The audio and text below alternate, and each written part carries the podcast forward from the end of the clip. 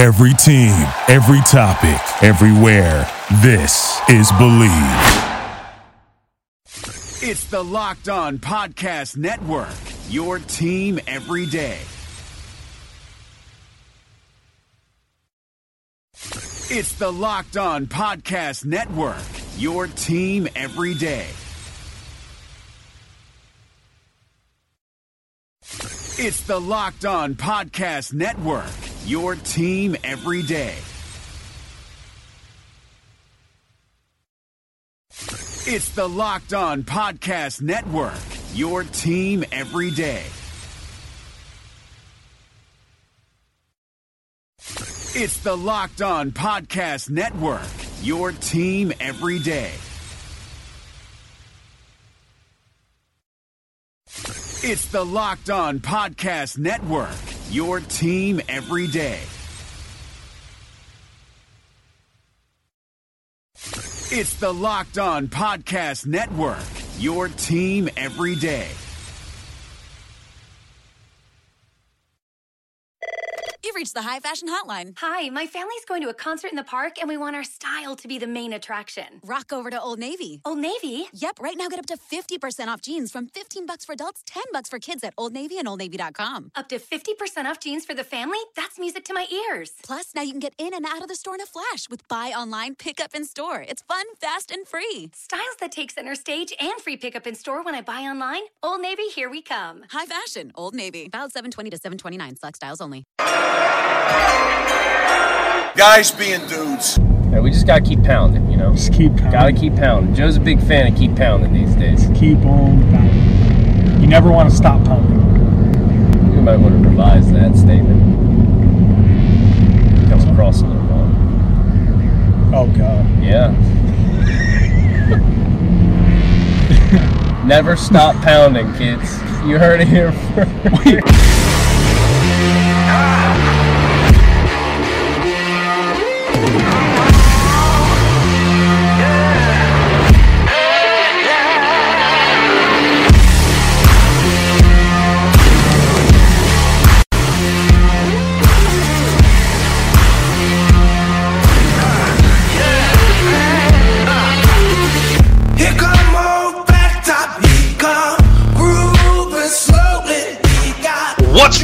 this? Guys being dudes here on the Draft Dudes podcast. I'm Joe Marino of NDT Scouting and FanRag Sports. I'm joined by Kyle Crabbs, who's the founder and director of scouting with NDT Scouting, also with FanRag Sports, and we are your hosts here on a Hump Day, Wednesday, the day before Thanksgiving edition of the Draft Dudes podcast. Very excited to have a special guest with us today to, you know, put him through the ringer here, talking about his newly debuted top 40 rankings of prospects for the 2018 NFL Draft. Before we get into that and inter- introduce our guest, Kyle, what's going on, man? Hey Joe, uh, happy Hump Day. It's um, it's this is going to be a hard show because we're pouring one out today, and I, I want to pour one out for the end of the 2017 college football regular season, but I'm not going to do that. So, uh, kind of a tease for what's coming up. Have a lot on my mind in regards to pour one out, but we'll we'll tackle that when we get there, Joe. You're, are you ready for Thanksgiving? Do you have your Thanksgiving pants ready? I mean, just how are we feeling about that? So yeah, pretty much anything with an elastic waistband counts, right? as long as I got an elastic waistband, I'm good. You're ready. You're ready for the day. Uh, as I alluded to, we have a guest with us today. That is none other than Jonah Tuls, one of our national scouts with NDT Scouting. And um, welcome. How we doing, Jonah? I'm doing good, guys. Thanks for having me on. Um, pretty excited to talk about my draft board you guys. Also, pretty nervous at the same time with all the questions you guys are going to have, but I'm ready to answer them all, man. I think we're happy to hear that you're nervous. That was our intent to invite you on here.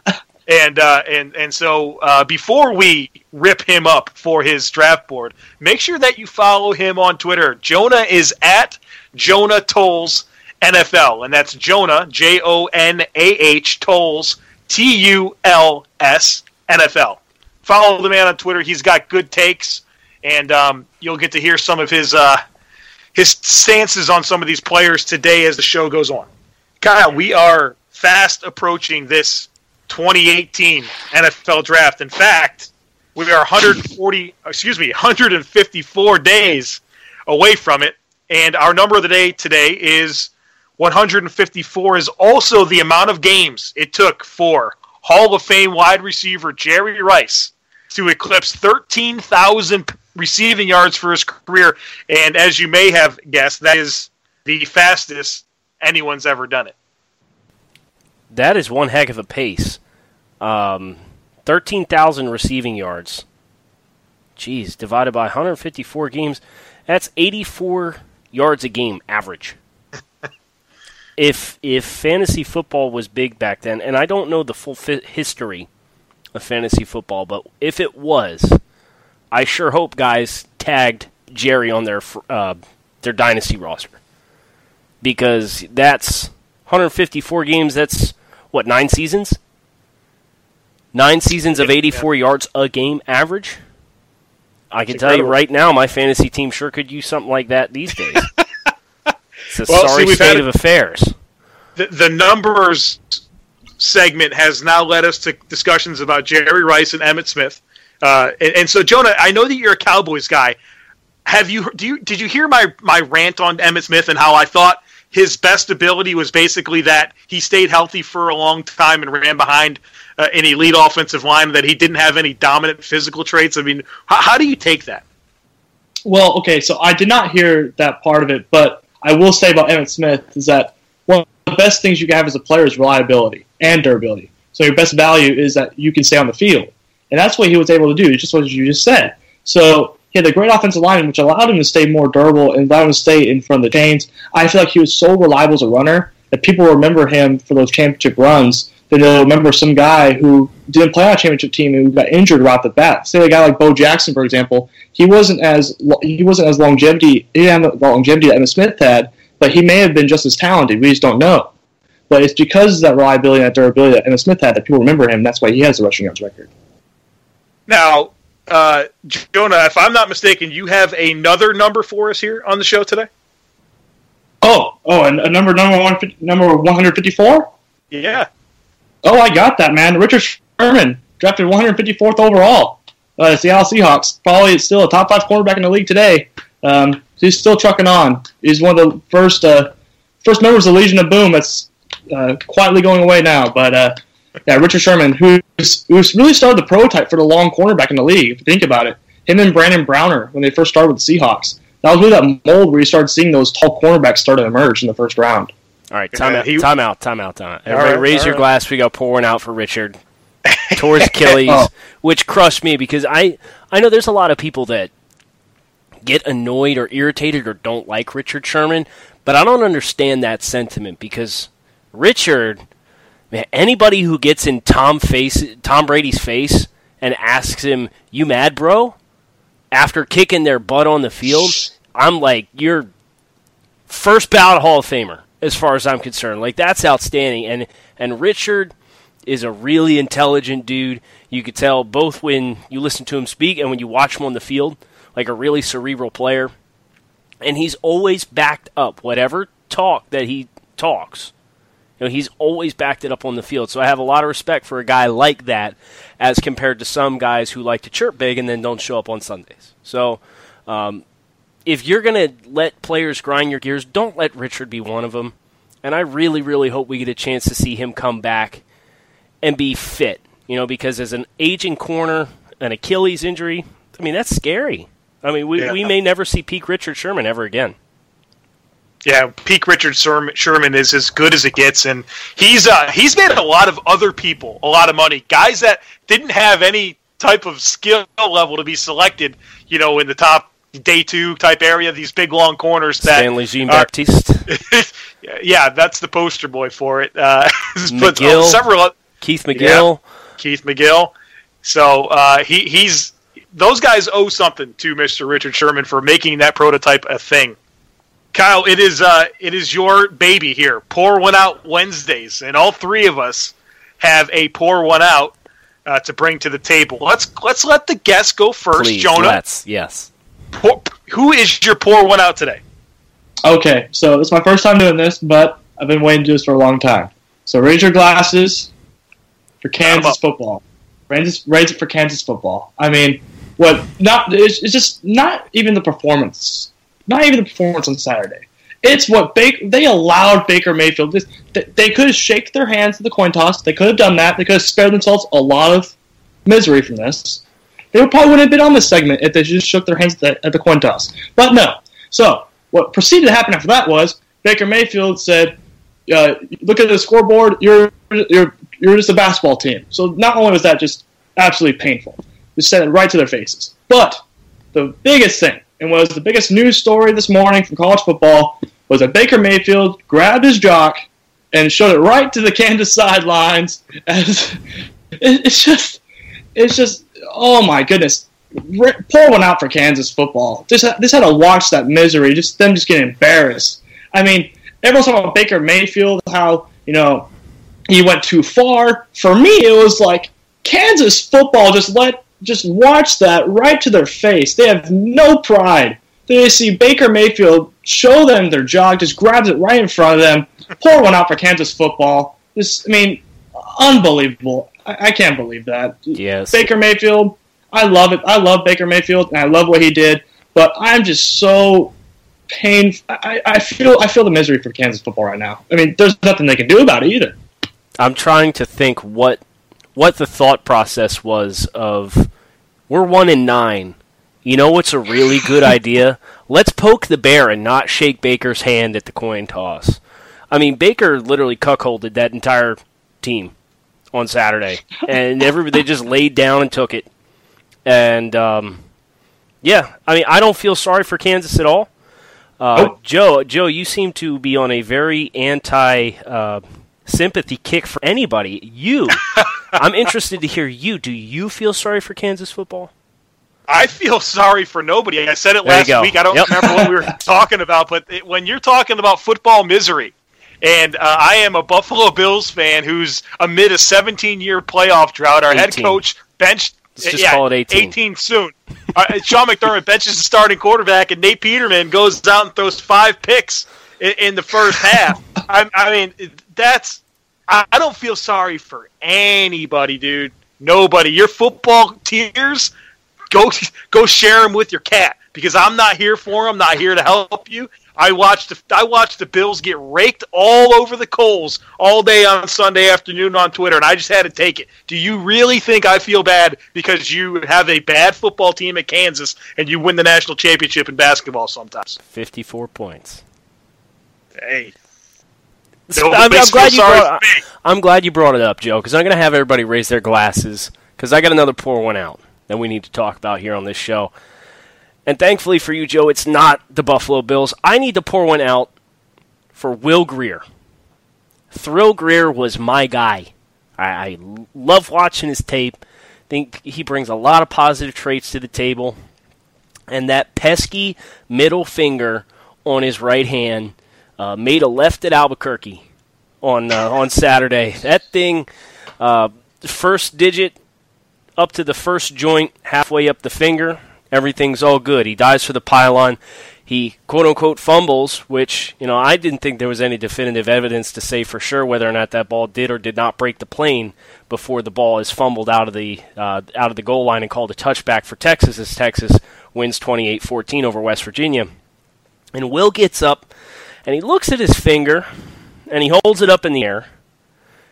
And then you kind of let it settle in that, oh, it's the same thing as like what happened with Bradley Chubb earlier this year. Bradley Chubb's like at the bottom of the pile and he holds his hand up and his pinky finger's like 90 degrees bent sideways. And it's Will's throwing middle finger. And it's since been announced Will out for the remainder of the season. He's having surgery on that middle finger on his throwing hand, and all reports are they are not expecting Will to be able to come back for the bowl game either. So, very unfortunate ending to what was a stellar season uh, for Will Grier at West Virginia. I believe Pro Football Focus had him logged as poised to break the record for deep yardage on passes 20 plus yards down the field in their entire history of charting college football players. Of course, he finished the game, I think, six for six for 50 yards, and that was it. So, um, Will didn't get a chance to break that record. Will did not get a chance to finish his season strong. We'll see what decision he makes. Apparently, you know, some people feel pretty strongly he'll be back in Morgantown next year, which uh, I wouldn't hate. I get a chance to see him again next year, but we definitely need to pour one out for Thrill Grier because that was a very unceremonious ending to what was a very successful campaign for him. All right, get the glasses back up, folks, and we are going to keep things in the Big 12. And I am pouring one out for the Oklahoma State Cowboys. Hmm. Uh, this is a team that I had a lot of hope for this year. Um, you had Mason Rudolph and James Washington come back for their senior year, somewhat of a surprise. Uh, you paired them with Marcell Ateman, a, another big time wide receiver who was coming back from injury, and Jalen McCleskey, a pretty talented receiver. Justice Hill, the running back, a veteran offensive line, and you thought that this offense was going to outscore everybody. And their offense has played really well, but their defense is so bad that they cannot stop anybody. And Oklahoma State picked up their third loss of the season, third in the conference to Kansas State. They've eliminated their chance to play in the Big 12 championship game. And uh, now they're just going to have to settle for a, a, nice bowl game. Hopefully they'll win it to end on a high note. But uh, for a team that I had a, a chances uh, to think that they were like at least going to play for the Big 12 championship, an outside shot at a playoff appearance, they didn't even qualify. Three Big 12 losses. And um, what I would say, you know, is just a disappointing result for this team based on where I thought they could be this year. So on this Wednesday, I'm pouring one out for the Cowboys of Oklahoma State. Yeah, uh, speaking of unceremonious endings you know, to campaigns, right? You know, th- this team felt like it was really primed to make a big push. And uh, barring any collapses, it looks like it will be TCU and um, Oklahoma in the Big 12 championship game. Maybe Oklahoma sneaks into the the uh, college football playoff. So none of that no, is on the table any longer for Oklahoma State. Uh, Jonah, we would like to give you the opportunity to uh, kind of band aid this situation. Uh, you have your most recent top 40 big board available. Uh, went up this week at ndtscouting.com. We would like you right now to read through everybody, name, position, school, 1 through 40, and then we will commence the firing squad, in which Joe and I will take turns peppering you with some questions in regards to this list over the course of the next 10 minutes or so, and then you will uh, limp along your merry way. How does that sound? Sounds good. Um, give me a chance to defend myself on some of these. Right now, join T Mobile and get an unlimited family plan with Netflix included so you can watch in more places than ever before on your phone, tablet, or TV. Plus, buy one Samsung Galaxy S9 and get one free with 24 monthly bill credits so you and your family can binge your Netflix favorites on your new phones. Call 1 800 T Mobile or visit a store today. Unlimited data on their network. Video streams at 480p. Small fraction of customers using over 50 gigs per month may have reduced speeds. If you cancel, balances due. Well qualified customers. Full price. 720 plus tax. Finance agreements required. Netflix for two screens. Terms apply. Right now, join T Mobile and get an unlimited family plan with Netflix included so you can watch in more places than ever before on your phone, tablet, or TV. Plus, buy one Samsung Galaxy S9 and get one free with 24 monthly bill credits so you and your family can binge your Netflix favorites on your new phones. Call 1 800 T Mobile or visit a store today. Unlimited data on their network. Video streams at 480p. Small fraction of customers using over 50 gigs per month may have reduced speeds. If you cancel, balances due. Well qualified customers. Full price. 720 plus tax. Finance agreements required. Netflix for two screens. Terms apply. All right, so let's let's just begin. Number one, I think it's pretty easy, pretty self-explanatory. Uh, number one, Saquon Barkley, running back in state. Um, nothing really else to say there. Uh, yeah, so we got number two. I think probably the cleanest prospect in this class. I call I call my article a Marshal Yanda ish. Uh, Quenton Nelson, guard from Notre Dame, just as reliable as they come in the interior uh, the interior guard position. Um, Bradley Chubb is third. He is the edge defender from NC State. And then we got fourth, we got Connor Williams, the offensive tackle from Texas. Then fifth is my top quarterback, and that is Lamar Jackson from uh, Louisville. And then sixth, Minkah Fitzpatrick. I have him listed as a safety. I'll explain why. Um, he is from Alabama. We got Derrius Guice, the seventh overall prospect on my board. He is a running back from LSU, of course. Um, eighth, Mo Hurst, um, defensive tackle from Michigan. Ninth is Calvin Ridley, wide from Alabama. And 10th is Roquan Smith, linebacker from Georgia. 11th is Quenton Meeks, probably my favorite player in the class, as some of you on Twitter may know, cornerback from Stanford. Uh, so 12th would be Arden Key. That's the edge defender from LSU. Um, has had some off-field stuff happen to him, um, personal issues, but he's really bounced back with the big Alabama game uh, two weeks ago. 13th is a guy that showed his jock to Kansas. That is Baker Mayfield uh, from uh, Baker Mayfield from Oklahoma, and uh, 14th is a very interesting player named Jaire Alexander. He's a quarterback from Louisville. He's been banged up all year, but I think he has Chris Harris Jr. like qualities when healthy. Um, the 15th overall player on my board is Rashaan Evans. I think he is a lot closer to Reuben Foster than people like to believe. He is linebacker from Alabama, of course. And then 16th is one of the most one of the more undersized pass rushers in this class, and his name is Ogbonnia Okoronkwo, the edge rusher from Oklahoma. Um, I'm not sure if many teams will move, want to move him off ball like I saw in Reddick, but I do think he has some edge rusher qualities. Then the 17th is Jordan Whitehead. I wrote a piece back on him a couple weeks ago with him and Derwin James. I really like him. think he's a top 20 talent if he can keep his head on straight. He got suspended early in the year for off-field issues, but he is a very, very good safety prospect. 18th is probably my biggest riser on the board. That's Joshua Jackson, the cornerback from Iowa. Uh, recently moved wide receiver to cornerback. Um, he, he shows on the field. He's a wide receiver playing cornerback when the, when the ball's in the air. He's an instant playmaker at the next level. 19th is Orlando Brown Jr.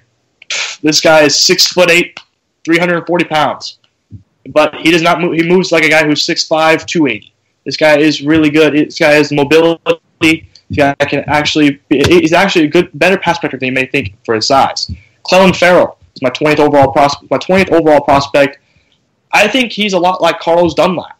I think he's a guy who's ne- may never be that 15 sack guy, but he'll always be reliable for you all three downs run support, and getting an occasional pass rush to the next level. Josh Rosen, my 21st overall player, pretty polarizing player here. Um, in structure, he's awesome. But when the play breaks down, I wonder how effective he's going to be. He has an inconsistent deep ball, but he looked really good against USC with that with, with his deep ball against uh, Sam Darnold in that quarterback matchup. Then 22nd is Derwin James. Touched on him in my article, especially when I talk about Jordan Whitehead. But he's a guy that's going to be limited in coverage, but he's a guy who's really good in the box. Um, he's everything that Jabril Peppers was last year, but I think he's, he's he's bigger, he has more natural gifts, and he's a much better run player. Probably one of the better run players in this entire class. Really physical, really explosive. And 23rd is Daron Payne. I liked him more live than I went, than I went back and watched the tape. I was watching Rashaan Evans now. And I started watching Daron Payne more and more, and I became less enthusiastic because I thought He's a limited pass rusher, but he's still a very good run defender. Um, he's going to be able to stuff the run next level instantly. Um, day one contributor in the run. 25. And, no, I skipped one. 24 is Courtland Sutton, the Washington from SMU. Got a Senior Bowl invite. Hopefully he accepts. I think it'll only do him good if he goes. But um, yeah, just big guy. I think he's a lot like Josh Doctson, above the rim kind of receiver. Six foot four, a big guy who will win at the catch point. 25th, one of my favorite guys in this class, Hercules Mata'afa. This guy's a hybrid defensive lineman who can who can rush off the edge and go from the interior. Excellent pass rusher. Um, one of the Pac-12's best defensive players, no doubt about it. 26 Denzel Ward, really just a one-year wonder. Um, Ohio State always has those guys. Marshon Lattimore, Gareon Conley, it Eli Apple the year before. Now it's Denzel Ward's turn. He's really had a big year. Even though in bad losses to uh, in a bad loss to Iowa, he was really the bright spot. Sticky cover guy, really undersized though. Keep that in mind. 27th Harold Landry, the opposite. I mean, this guy did everything last year, had all the production, had production all the way back to his freshman year when he had that game against Florida State.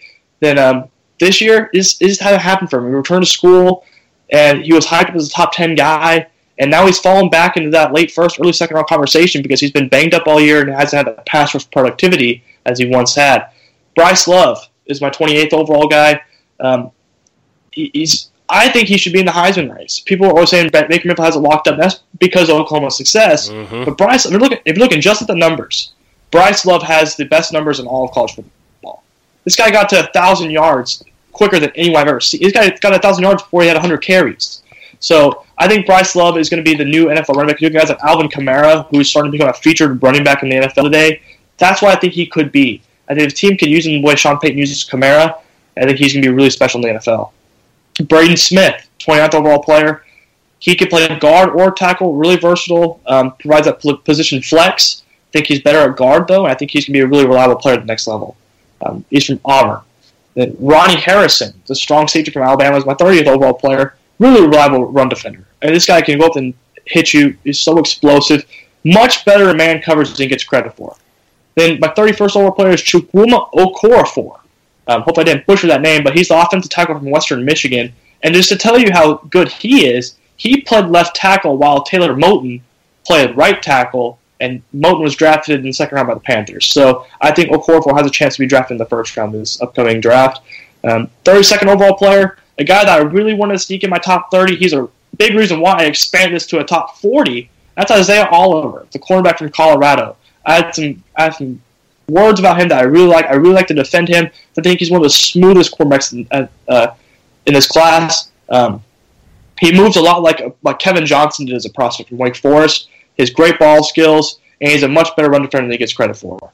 James Washington, 30th overall player. We all know who he is. Um, Joe touched on him a little bit in his pour one, in his pour one out segment, but he's a great player after the catch, great player at the catch point. This guy can really do it all. The problem is, is that he's a running back and a wide receiver's body. He's a, he's a wide receiver in a running back's body. Um, you're gonna wonder how that transitions to the NFL.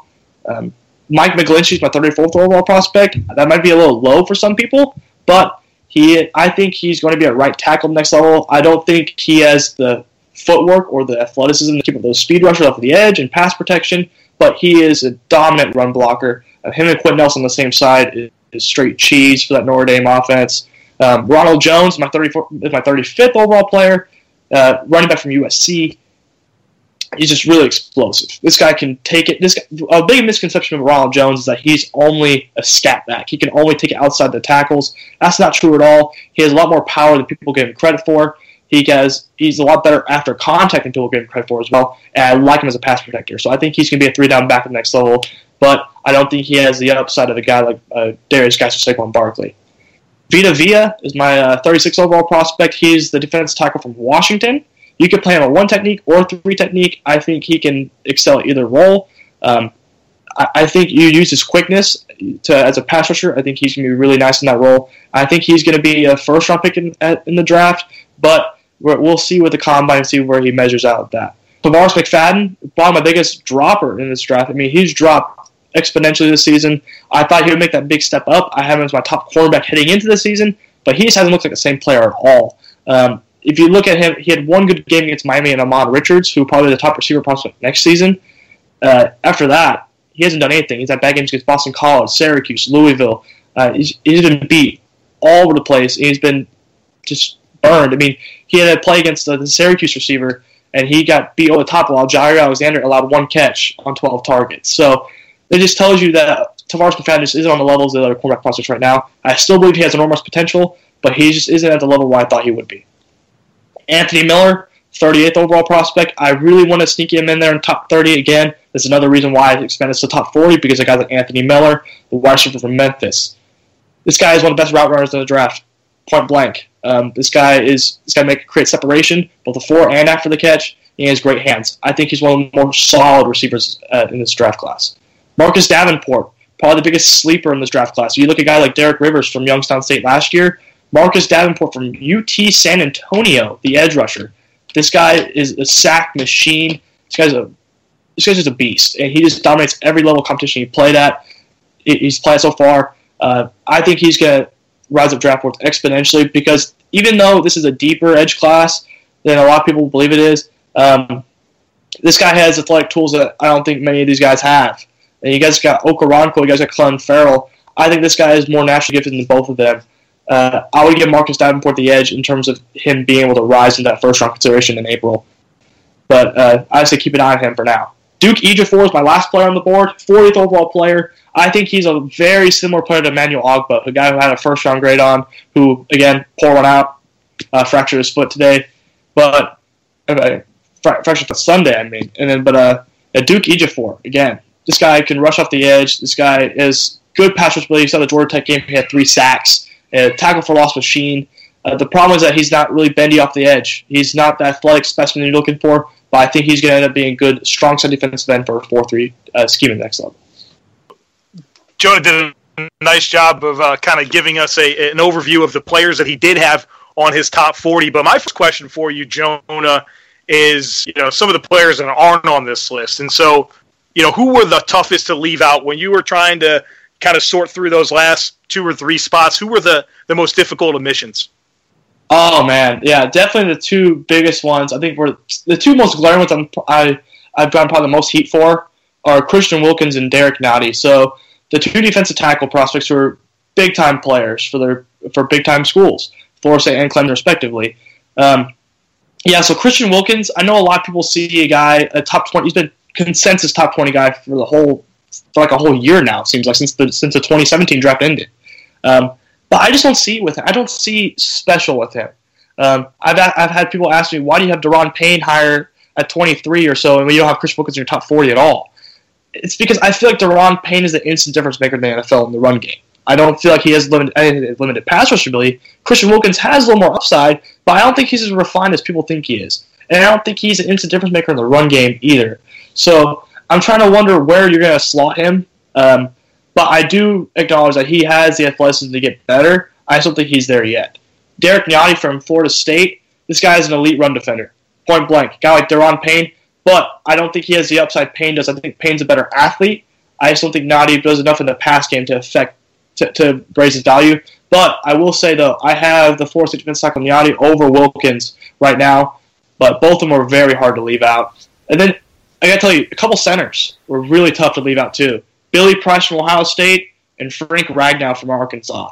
I wanted to put those guys in so bad, but you know, you and have 40 guys, and you know they're right outside of it, and they're both really good interior players. Um, Ragnow and Price are 1A, 1B at the center position for me. Both extremely good run blockers. Um, Price could use a little more pass protection. I don't think Ragnow has the upside Price does, but I think they're both really reliable, and they're both going to be day two picks at the next level.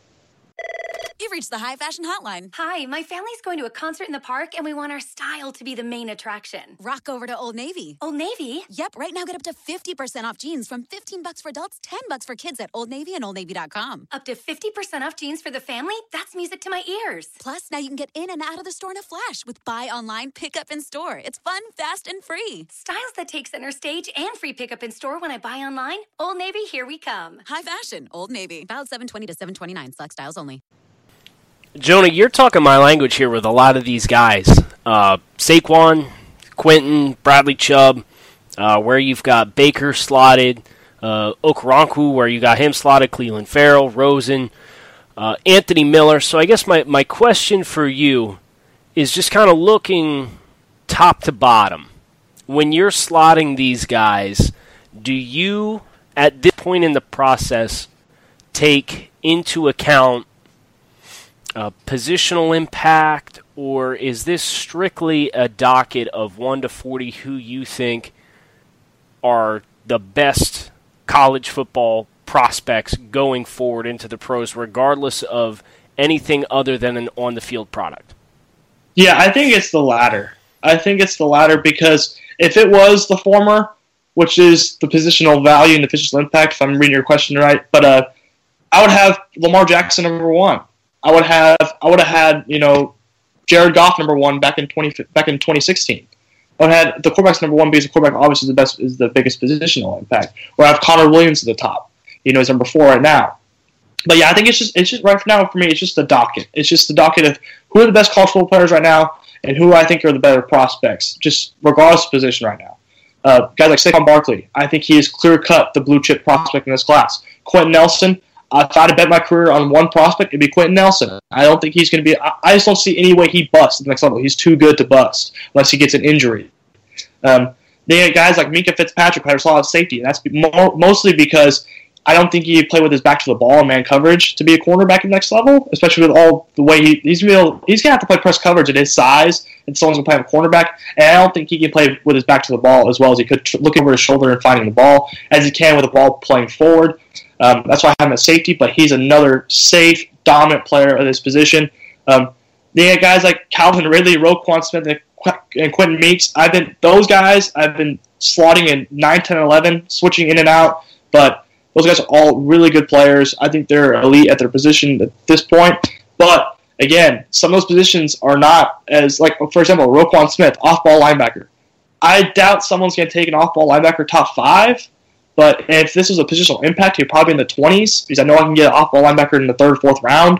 But I really do believe he's a special talent. I watched some of his against Auburn. You would think Roquan Smith had a bad game because you know on Johnson ran wild on them, but Roquan Smith actually played really good, and it just sold me on Roquan Smith as a prospect when I watched the Auburn games. Even in the worst games Georgia had, Roquan Smith was still the bright spot. So it, this is definitely just a dock in the top 40 players, not positional impact. But yeah, I mean, ranking the top 40 is tough because you're going to leave out some of these best players, like I talked about Joe, Christian Wilkins, Derrick Nnadi, Billy Price, Frank Ragnow. I mean, Nick Chubb's not on the list. So even though it's top 40 docket, it's still tough because you're going to end up leaving some players out that are talented that should be on there. Uh, Jonah, so yeah, I'm pretty mad about that Billy Price thing because I, I actually did my uh, scouting report for him in the last week, and he graded really well for me, and um, so we'll we'll fight about that one. But um, kind of looking over the quarterbacks, you've got Lamar Jackson five, fifth overall, your first quarterback. Your second quarterback's Baker Mayfield at 13, and then Josh Rosen uh, is on your board at 21. What is it about Lamar Jackson that has him your number one quarterback right now? And uh, what do you want to see out of Rosen? You know, or, or I guess maybe not what you want to see because the season's kind of coming to an end here. But what is it about Rosen that's putting him, you know, towards the bottom of that top three, if you will? Okay, so I'll start with Lamar Jackson, and I have one word for this: upside. Now, I think Lamar Jackson's upside is enormous. This guy is, you know, as in the words of Michael Jordan, the ceiling is the roof. This guy, this guy has unlimited talent. He's essentially his own check down. And with guys like Dak Prescott, Carson Wentz, Russell Wilson, Cam Newton, all these guys are so effective in today's NFL. Like even like okay, I mean th- th- these guys are such a weapon. They, even when they're not including their passes, they're not having a great game with their arm they can still be effective because they can use their legs. You know, on third down when there's no one open, coverage is perfect. They can get the first down. Lamar Jackson is such a weapon with his legs, but the biggest reason why he's jumping number five as opposed to he was kind of like a mid to late first runner last year. On my for me on the, on the surface, he's a much improved pocket passer this year. this guy's completing NFL throws with NFL ball placement, with great velocity in his throws. He's showcasing his arm strength this guy's just a complete quarterback prospect. If he can stay healthy, I acknowledge there's a long term risk with him because you have the RG three factor in this. You get guys who you know who, who are great runners of college football, but then they don't transit to the NFL because they can't throw the ball. People are going to start comparing him to RG three or like Johnny Manziel. Well, I'll make the counter argument that I think Lamar Jackson, what he's done this year, is proven that he can dominate by throwing the ball too. So I think Lamar Jackson he has a long term risk because his durability. You know, is to be questioned if he's going to be able to stay as long in the NFL as he will with all the with all the hits he's going to take as a runner. But I do think he has the most upside to be one of the better quarterbacks in the league in a couple of years if he can harness all that talent and stay healthy. That's why he's my fifth overall prospect. Then going to Rosen, I think. Um, okay, well, I'll, I'll touch on Baker Mayfield real quick too, since he's in the middle of the sandwich in there. I think Baker Mayfield's really similar to Jackson in that way. Baker Mayfield's improved leaps and bounds as a pocket passer as opposed to last year where I thought he was just he was only good when the play broke down. Now he's much better in structure. I think he's going to be able to make an impact next level, but I don't think he has the upside that a guy like Lamar Jackson does. Um, now, a guy like Josh Rosen, I think he is much better in structure. I think he's a lot like. Um, so, I'm not going to start comparing him to Connor Cook because that is just an awful comparison. But what happens is is that you got quarterbacks who are really good in structure and, they, are really good when they have a clean pocket and they make NFL throws, show off their arm strength, their ball placement. They're really good. But when the play breaks down, are they much better? Now Rosen's a little inconsistent in this area. He has some times, he has some flashes to where he'll roll the pocket and make some Aaron Rodgers s throws. I mean, this guy makes some great throws. Probably one of the best quarterbacks at their peak I've seen in a while. But his lows are bad. Is I mean, he'll throw some interceptions. He'll make some decisions that make you just shake your head. So I'm still waiting on Rosen. I don't think he has. I, I think he has enormous talent. I think he has a big upside, but I'm just not sure. I don't think he's as ready in the NFL as people think he is. I think we, when he, if he goes to a team with a bad offensive line and a bad supporting cast, I just don't think he's going to be able to win as much as, as I don't think he's going to be able to win as much or have that trump card that guy like Lamar Jackson or Baker Mayfield would. Would so I think he's going to be dependent on the team he goes to, as a lot of these guys are. But That's why I have him 21st and not in the top 15 or top 10 as some others do. I still like Josh Rosen. I'm a fan of Josh Rosen. People want to misinterpret, say, you have Josh Rosen 21st, you're not a fan. Well, I am a fan of Josh Rosen. I think he's a good player. I just think the hype is getting a little overblown with him as a guy who's a franchise quarterback next level. Um, I think he's I think he's going to be good. I think, but I think he's going to be more dependent on his supporting cast as a guy like rather than a guy like Baker Mayfield, Lamar Jackson. Jonah, talk to me a little bit about Minkah, and the reason why I want to hear your perspective here is I'm interested that, that you slot him as a safety. It's the same spot that I put him, but I know you as a defensive back guy, you really like physical, long guys that can play on the boundary, and Minkah's mm-hmm. got some history there. So I guess I'm just interested to hear from you why you feel Minka's best slotting position wise is a safety at the next level. Yeah, so I touched on this earlier, and uh, it, it's just the fact that okay, Minkah Fitzpatrick, he's played corner, played safety, he's played free safety, played strong safety, he's played slot, he's played boundary, he's played it all for Alabama. But if you've noticed Alabama cornerbacks, and this goes for Averett too, this goes for Cyrus Jones, this goes for all these Alabama cornerbacks that have been under Nick Saban, or even Marlon Humphrey, for example. This is why I had Marlon Humphrey as a safety too, is that none of them know how to play with their back to the ball they can't look over their shoulder and track it, and it just makes me upset because Minkah Fitzpatrick has so much talent and he has so much more potential at corner than he would at safety just because of the positional value alone. But he, when he turns to look for the ball, he lo- either loses the man or loses ground, and it's because he can't find the ball looking over his shoulder as he would. He is comfortable. The comfortability of playing with their back to the ball is really important playing man coverage. I I even argue it's the second most important thing than patience behind behind patience and behind the anxiety of playing press man coverage and, and off man coverage for that matter too. So when you when you play with the back to the ball, you have to be able to look over your shoulder and track it in the air. It's a much different thing. If you've played cornerback or you've played safety, you know how big of a transition it is to look over your shoulder as opposed to playing the ball forward and playing as a single high safety.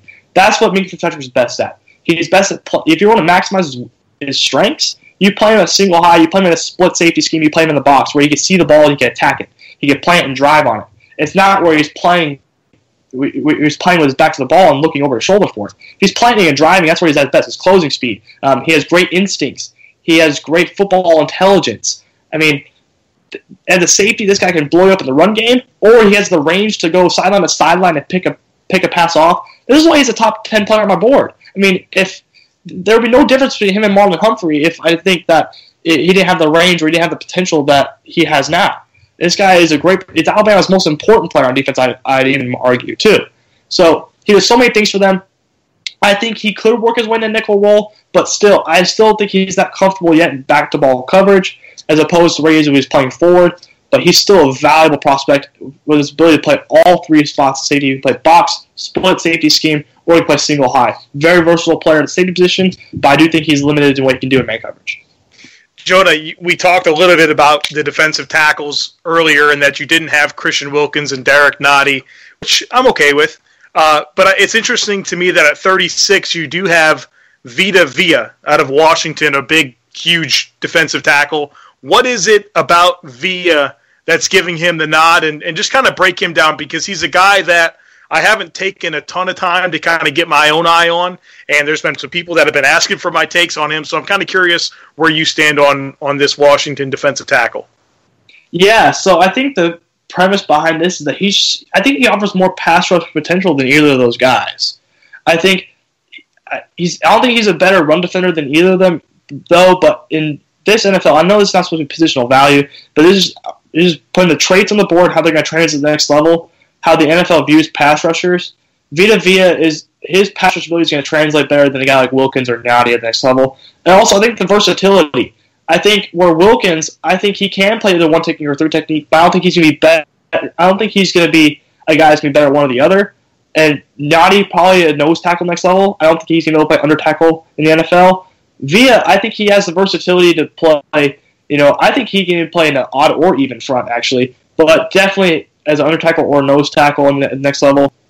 Uh, one technique, three technique. In, in, in, those positions, I think Vita Vea has the versatility, but he's also the pass rush potential and that pass rush ability he has with that interior quickness. That first step is really is just really good. Um, he uses his hands really well. Um, the run game, uh, for how big he is, I wish he would handle double teams better.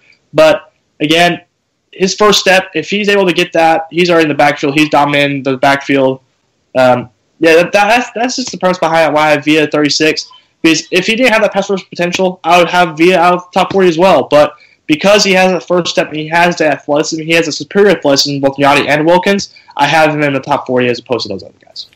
All right, Jonah, this is our last one for you, and then we'll let you out of here. Uh, my my last question for you is looking over this list of one through forty. Uh, ninety percent of these guys' resume to this point for 2017 is done. It's set in stone. But if you if you could pick one guy here, based on either a conference championship, a bowl game, or a combination of the two, is there anybody that you f- feel like could really have some flexibility to either a help or hurt themselves over the past couple of games in your eye based on what you've seen of them and their resume to this point in the season? Okay, so I, I definitely got one. I'll probably think of one as I'm saying this, but number one, I think is Orlando Brown Jr. I'll get, I'll tell you why here a second. Oklahoma has a real shot at making the playoffs. I think we all acknowledge that. And against these Big 12 edge rushers, he's done a, he's done a pretty well job. He's doing a pretty good job. He'll go in probably the Big 12 championship, do good there. But then when you get to the playoff, you're going to start seeing some real top talent edge rushers there as well. If he can handle guys against Alabama, he can handle the guys you know from Miami or Clemson. He can handle Clelin Ferrell. I mean, that I think that's really going to skyrocket him up the boards. I mean, he is six foot eight, two hundred forty. pounds, all the size, all the tools. Great, he's dominant run blocker. I mean, this guy just embarrasses guys. He exposes uh, edge defenders where he does in the run game. But if he's able to hold in pass protection guys like Clelin Ferrell and guy, the guys Alabama has, I mean, in the Big 12 championship, this guy can skyrocket to top 10 you know, draft especially with the positional value that a left tackle has in the NFL. Good stuff. Well, Jonah, again, we want everybody to know where they can follow you on social media. You've been doing an awesome job this season, one of our national scouts. Remind everybody, if they catch you on Twitter, where can they find your stuff? Yeah, so again, you can find myself at NDT Scouting. Um, yeah, I'll, I'll, be doing all this micro and macro stuff you know, all season long. You know, I got all this. Yeah, I got my scouting notes up. I got uh, my player profiles up. I'd like to you guys really encourage you guys to see Quenton Meeks, my purple piece, still on him in August. A lot of it was based on 2016 tape, but I really think he's done a lot of the same things in 2017. A lot of stuff, same, same stuff applies. Um, I still think of him really highly. As I said, 11th overall player, top quarterback on board. So I really encourage you guys to check that out. All on NDT, NDT Scouting. Um, yeah, and then find me on Twitter, Jonah Tuls NFL, J O N A H T U L S NFL. Um, I'm always tweeting out stuff there. As Joe Marino said, you know, I'm tweeting out good takes. Not gonna lie to y'all, I tweet out good takes, NFL, hot takes. Um, I'm gonna write some very hot stuff, like very controversial stuff over the next couple next couple months or so. So I have some hot hot takes on some prospects like Jordan Whitehead, um, Joshua Jackson, big rise. I'll be writing about him very soon yeah, so always just stay on the lookout for that kind of stuff. NDT scouting. So yeah, find us on Twitter. Find me on NDT scouting. That's where I'm going to be. My draft coverage for the whole season. Yeah, Jonah, Jonah's got a really nice track record of defensive backs too. You know, he's one of the first guys on William Jackson a couple years ago who's played awesome for the Bengals in uh, his first season playing, and um, you know, he, he was very early on Rasul Douglas from West Virginia as well. So uh, he's batting a thousand on these big corners. So I think we would all be wise to kind of pay attention to Quenton Meeks and uh, take some notes there. So, Jonah, we want to thank you for taking time, uh, for sharing your board over at NDT Scouting, and, and kind of letting us pepper you with some questions here. Uh, be sure you tune in again on Friday. We're going into rivalry weekend, which there's some big matchups, including one uh, Ohio State, Michigan, the Iron Bowl, Auburn, and Alabama. Uh, we're going to have a lot of prospect pro, uh, previews to break down for you guys, myself and Joe. Make sure you hit subscribe if you have not already to the Draft Dudes podcast so you can stick with us every Monday, Wednesday, Friday. I am Kyle Crabbs signing off with Joe Marino and Jonah Tuls. This is the Draft Dudes podcast.